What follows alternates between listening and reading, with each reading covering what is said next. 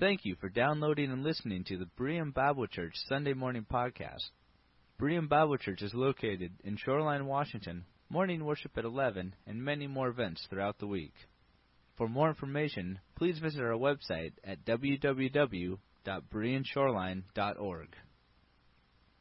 Thanks, Becca. Thanks, Shelley and worship team for leading us. Sometimes, actually, at first, before I say this, dismiss the children to children's church. No children's choir today, just everyone going to children's church.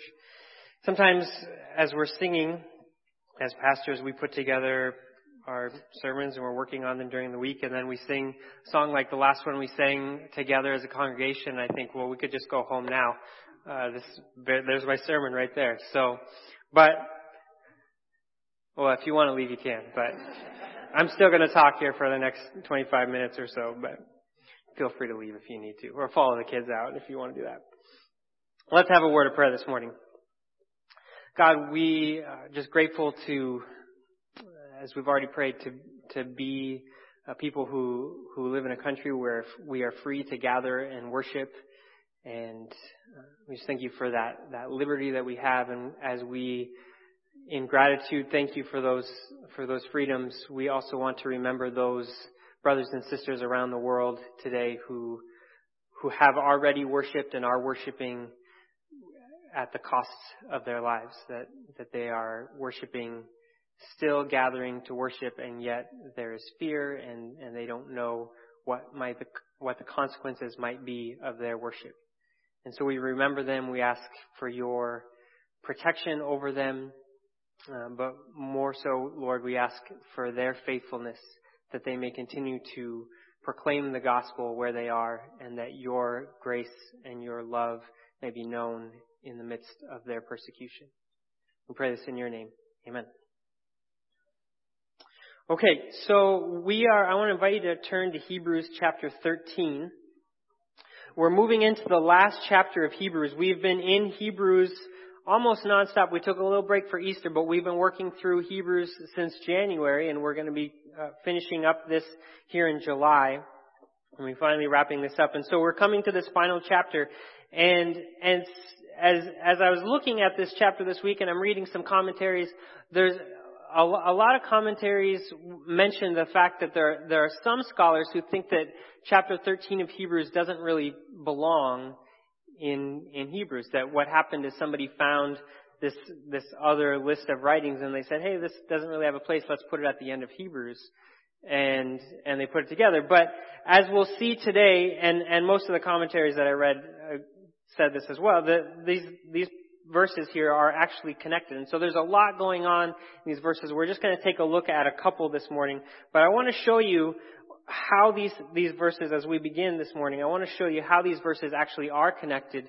to what we've looked at last week and what our author is trying to get to us here. So before we start in chapter 13, let's just be reminded of where we were last week in verse 28 of chapter 12. Therefore, since we are receiving a kingdom that cannot be shaken, let us be thankful and so worship God acceptably with reverence and awe, for our God is a consuming fire. And we've been talking about how this letter is being written to this group of people who are in the midst of persecution. As we just prayed for our brothers and sisters who are facing persecution today around the world, this was the reality for the people receiving this letter as well. That there's hardship that has come their way, that they've been struggling. We've been told that some of them have been put in prison. Some of them have, that these recipients have not yet resisted to the point of shedding blood, with the idea that is probably coming in their lives. And so they're facing this persecution, and our author has said to them, says, we are receiving a kingdom that cannot be shaken. And we talked about this last week, this idea of the firm foundation of what God is doing in the world and through them. That despite all of the turmoil, all that's going on around them, that because of the work of Christ and that what he has done on the cross, they have a secure foundation. And they can have security moving forward because of what God has done. And so he says, because this, let us worship God acceptably with reverence and awe. And we talked last week about this idea of worship is not just the gathering to sing, which is definitely a part of it, but it's a whole way of living in which God is being honored and we are living faithfully the lives that God has called us to. And we're going to talk a little bit about what that looks like, but I just want to jump down real quick to about halfway through chapter 13 so we can see that this is still connected. Verse 15 of chapter 13 says, "Through Jesus, therefore, let us continually offer to God a sacrifice of praise, the fruit of lips that confess his name, and do not forget to do good and to share with others, for with such sacrifices God is pleased." This language of sacrifice is connected to the language of worship, because for these Jewish Christians, their understanding of worship was the sacrifices. And he says that your lives are to be the sacrifices of praise. That the way that you respond here in the midst of your persecution is your worship. And he says in verse 16, he says, "Do not forget to do good and to share with others, for with such sacrifices God is pleased." That the doing of good, the sharing with others, is actually the way in which these Christians worship. And so as we begin to move into chapter 13, I want us to, verse 28 and then chapter 13, verses 15 and 16 are bookends for how our author is saying, here's what it looks like to worship God. Here is what this sacrifice of praise looks like in your life. Here's how this is fleshed out on a daily basis. And so let's begin with chapter 13, verse 1. He's saying, "Without these things, our worship is deficient." And he says this, "Keep on loving each other as brothers," or as brothers and sisters. And he uses a word here. He uses this word. We'll put it up here if we have it. There it is. He uses this word. How many of you have seen this word before? Right? It's a city, right? Philadelphia, which means what? Brotherly love. Right, good. So it comes from two Greek words here that Nathan's going to put up here. Philos, which is love, and adelphos, which is brother. So here he's saying, love each other. So in the Greek, this is actually just three words. And it's just, essentially it just says, remain brotherly loving each other. And this is what the first step as we talk about worship and what it means to worship God faithfully is this, to love our brothers. And we can look, if we turn and we just flip in a couple chapters, you don't have to follow this with me, but just a couple places where throughout Hebrews, this idea of you are a family unit, you are brothers and sisters, you are together, you are united in Christ, this has been being drawn out. So Hebrews chapter 2, starting in verse 10, he says, He says, "In bringing many sons to glory, it was fitting that God, for whom and through whom everything exists, should make the author of their salvation perfect through suffering. Both the one who makes men holy and those who are made holy are of the same family. So Jesus is not ashamed to call them brothers.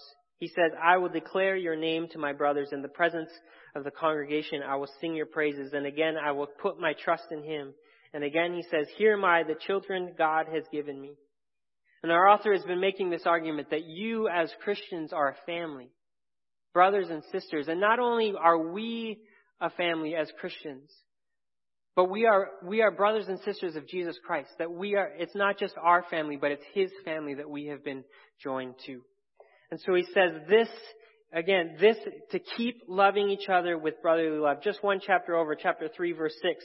He says very similarly, he says, "But Christ is faithful as a son over God's house, and we are his house if we hold on to our courage and the hope of which we boast."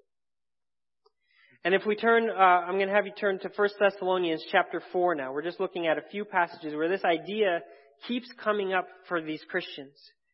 You are a family. You are brothers. You are sisters. You are united together in Christ. And this is a theme throughout the New Testament, throughout the letters, throughout Acts, throughout all of the epistles, this idea that these Christians are a family. But I turn to just this one example outside of Hebrews in 1 Thessalonians 4, because 1 Thessalonians is another letter written to a group of people who are facing suffering and persecution. And it's fascinating to me the way that Paul writes this letter to these Thessalonians that's so similar in what he says to them. In the face of your persecution, he says this. Now, verse 9 of 1 Thessalonians 4. It says, now about brotherly love, the same word here, we do not need to write to you, for you yourselves have been taught by God to love each other. And in fact, you do love all the brothers throughout Macedonia. Yet we urge you, brothers, do so more and more. Here again, we have, in the face of persecution, the reminder, love each other as brothers. Love each other as brothers. And in Hebrews, our author says, remain in love. And there's a few things that are presupposed by this idea of remain in this brotherly love. First of all, there's a presupposition that this brotherly love already exists among the community. That there's already some of this brotherly love that is happening. But he's urging them to continue more. The other thing he presupposes is that this is a natural thing for Christians. That this brotherly love is not an optional choice for Christians, but should be an overflow of who we are as Christians, that this love for one another. And then finally, he presupposes that this love is being threatened. That there's a possibility that this love might actually begin to break apart. And so he says, remain in love. And this goes all the way back to the teaching of Jesus. In Luke chapter 10, there's a well-known parable. There's a man comes to Jesus and he says, what is the greatest commandment? And Jesus says, well, what do you think it is? And the man says, well, love the Lord your God with all your heart, with all your soul, with all your strength, with all your mind. And then the second is love your neighbor as yourself. And Jesus says, yes, that's right. And the man says, well, who's my neighbor? Maybe you've heard the story of the Good Samaritan, in which Jesus begins to tell a story about a man who is robbed on the road. And these two religious leaders come by and they just ignore the man, hurt and beat up on the side of the road. And then the Samaritan comes by, and he comes and he bandages his wounds. He brings him into town. He pays for him to get well. And who is the neighbor? Who does the man say was the neighbor? Jesus asked the man the question. Who was it? Samaritan, right? It's not a trick question. And you've heard this, probably heard this parable before, but this is an important parable, and one that we know well, because this is key to Jesus' teaching on what it means to love God is to also love our neighbors. And to love them in a way that cares for those who are in need. Jesus says in John chapter 13, which we read part of today, he says, a new command I give you, that you should love one another. Greater love has no one than this, that he lay down his life for his friends. And he says, by this, all people will know that you are my disciples, that you love one another. And he teaches this, and he tells his disciples that this is what it means to love, and this is what it means to follow me, that you become people of love, because there's something fundamentally true about what Jesus knows about who the Father is and what kind of God we serve. And so I want to invite you to turn to just two passages here. Romans chapter 5. I'm having you jump around a lot right now, but I promise we'll settle down in a second.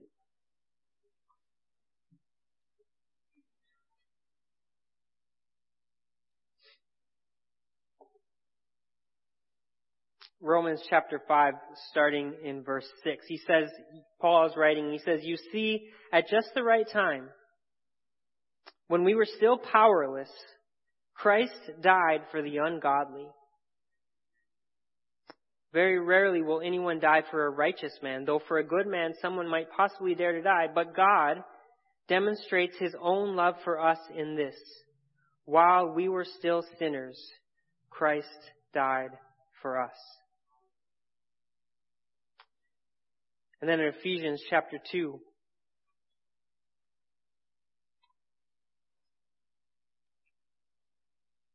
Ephesians chapter 2, verse 1, as for you, you were dead in your transgressions and sins in which you used to live when you followed the ways of this world and of the ruler of the kingdom of the air, the spirit who is now at work in all those who are disobedient.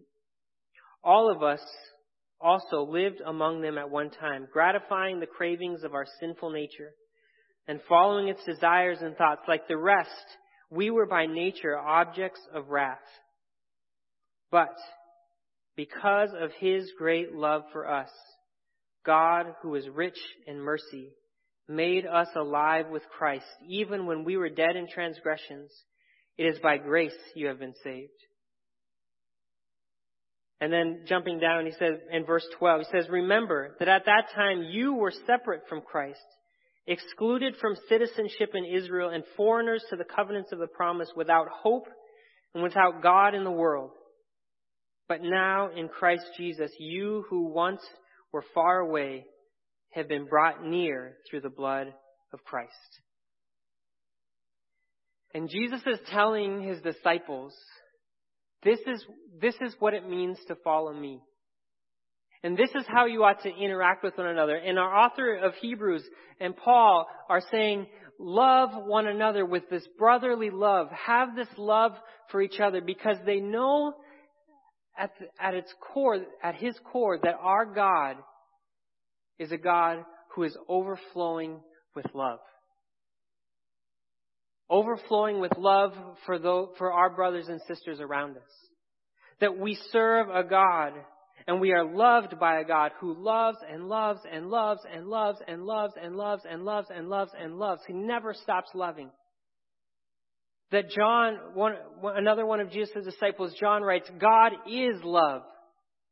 That this is a core characteristic of who our God is. That he is a God who loves. And he loves us. And so our author says, look, the way in which you worship, the way in which you respond in the midst of your persecution, and you as brothers and sisters are in the midst of fear and hardship and struggle, and it's so easy to just withdraw. He says, don't do it. Continue to love one another. And then he says this in verse 2. Do not forget to entertain strangers, for by doing so, some people have entertained angels without knowing it. Now, I'm reading from the NIV. Does anybody have a ESV translation? I know my brother does. Where is he? What does the ESV say? Carol, you're right here.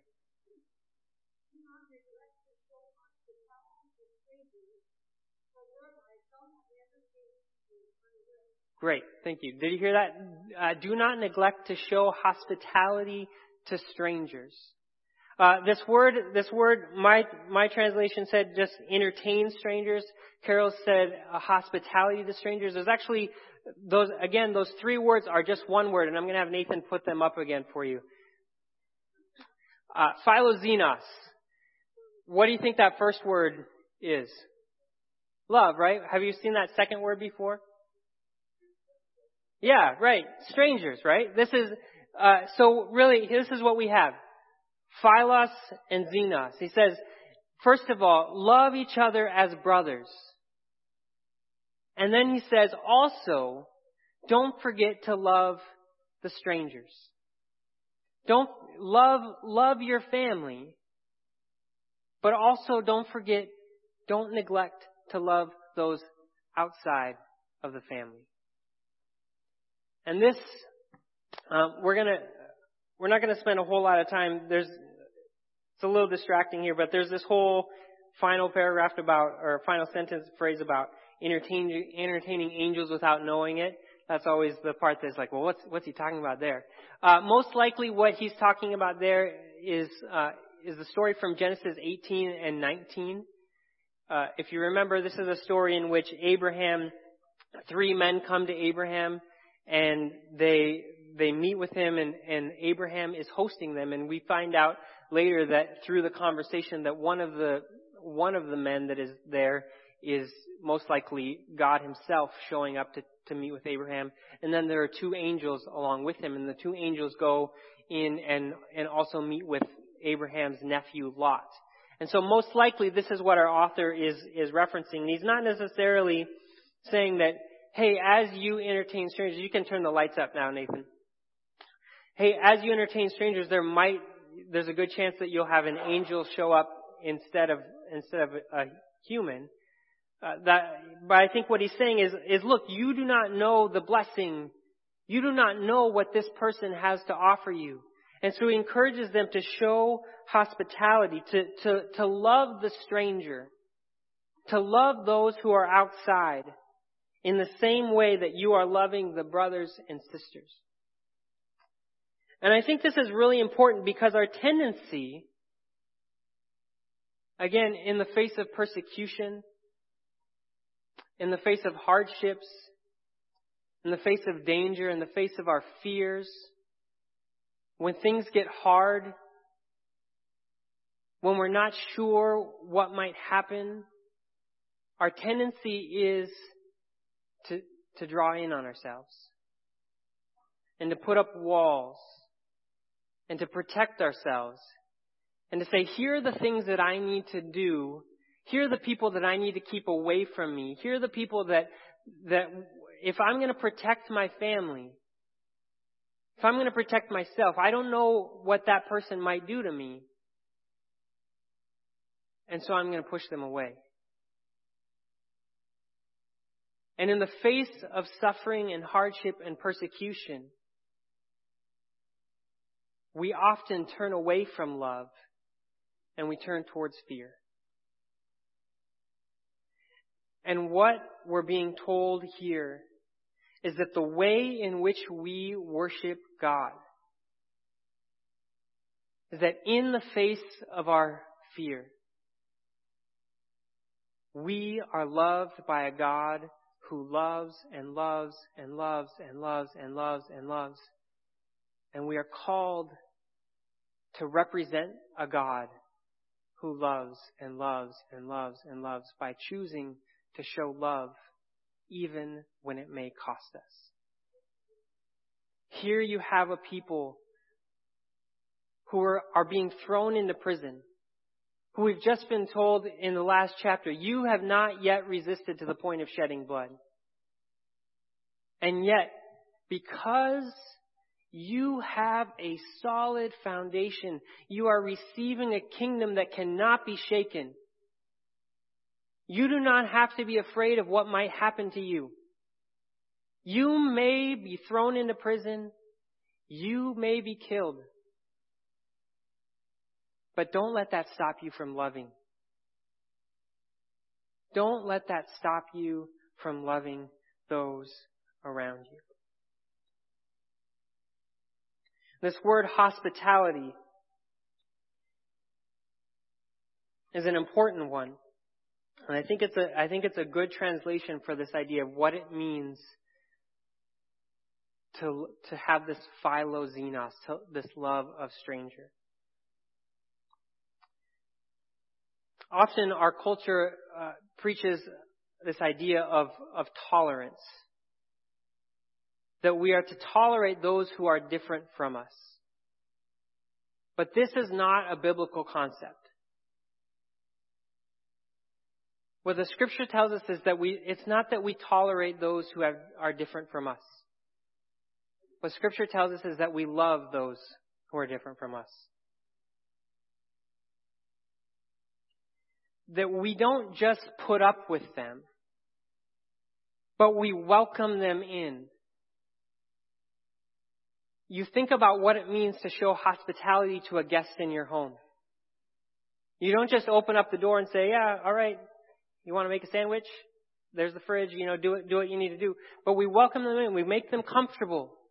We want them to feel at home and restful when we welcome somebody in and we show them hospitality. We care for them. Can I get you anything? Are you okay? Can I get you more of something? This is hospitality. And the calling of how we worship our God as people who are secure in a kingdom that cannot be shaken. And this is foundational, that we have to understand that it's not just, hey, this is something we might want to do, but it's an understanding that this is what God has done and is doing in us as Christians because of the love that he has for us and what he has done through the cross of Christ. We have this security that we can choose to welcome in the stranger and to show love to those who are different. And we seek to actually understand and learn from those who are different. And we listen to them. And we minister to them. And we serve them. And we love them because God loves them.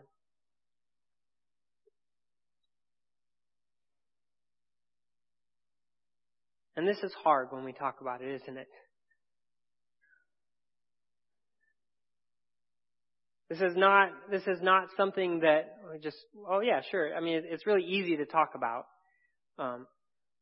But when we talk about and we get into the actual day-to-day relationship, and this is true for the brother we love too, right? I mean, not my brother. It's easy for him to love me, but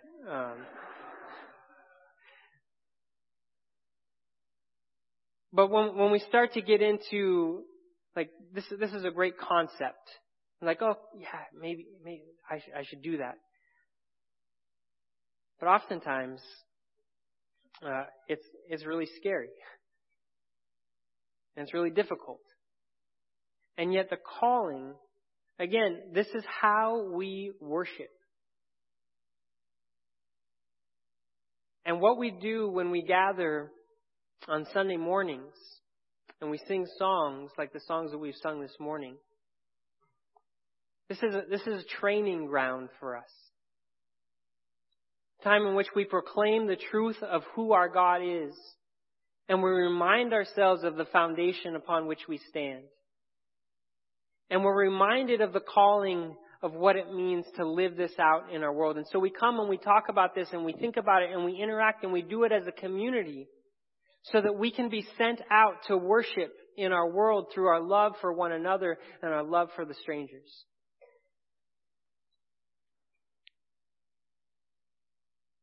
And it takes a constant,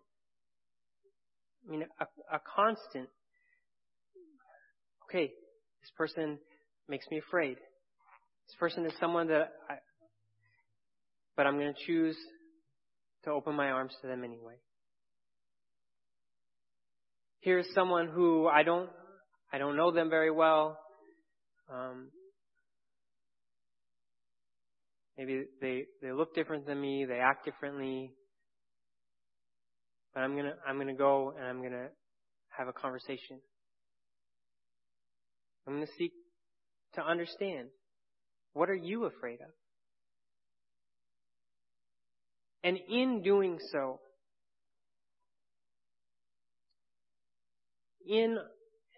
this is what Jesus says. This is how people will know that you are my disciples, if you love one another. The understanding is that the way in which we love proclaims the gospel of a God who loves and loves and loves and loves and loves and loves and loves. And when the world sees our love, hopefully, they may not be able to name that love as the love of God yet. But we know what it is, and we know that love, is worship. And it's a praise to our God. There's a passage here, next verse here is on prisoners. I think we'll look at that in a couple weeks. Let's go to the Lord in prayer. God, as we think about what it means to love our brothers and to love the strangers, we ask first and foremost to just be reminded of your love for us. To be reminded of the fact that your love for us came while we were strangers. And that while we were strangers, while we were yet sinners, while we were at enmity with you, you loved us and you welcomed us in and you made us brothers and sisters of your Son, Jesus Christ. And so as we are reminded of that, we ask for the courage in the face of our fear to show love. That when it gets hard, when it feels like suffering may be the result of our love, may we continue to show love. May we remember and fix our eyes on Jesus, the author and perfecter of our faith, who for the joy set before him endured the cross, scorning its shame. And God, we in this country that enjoy so much freedom do not have to fear a cross. But perhaps our love may cost us something. And yet you have told us that this is so much better way to live. And so in the midst of all the costs, may we worship you through our love. Amen. It's the 4th of July weekend. We're celebrating our freedom. And so as we do so, I want to leave these verses in your mind. This is from Galatians chapter 5. It is for freedom that Christ has set us free. Stand firm then, and do not let yourselves be burdened again by a yoke of slavery. You, my brothers and sisters, were called to be free. But do not use your freedom to indulge the sinful nature. Rather, serve one another in love. The entire law is summed up in a single command: love your neighbor as yourself. And this weekend, tomorrow, as you enjoy barbecues and fireworks and are celebrating your freedom, may you use your freedom to serve one another in love.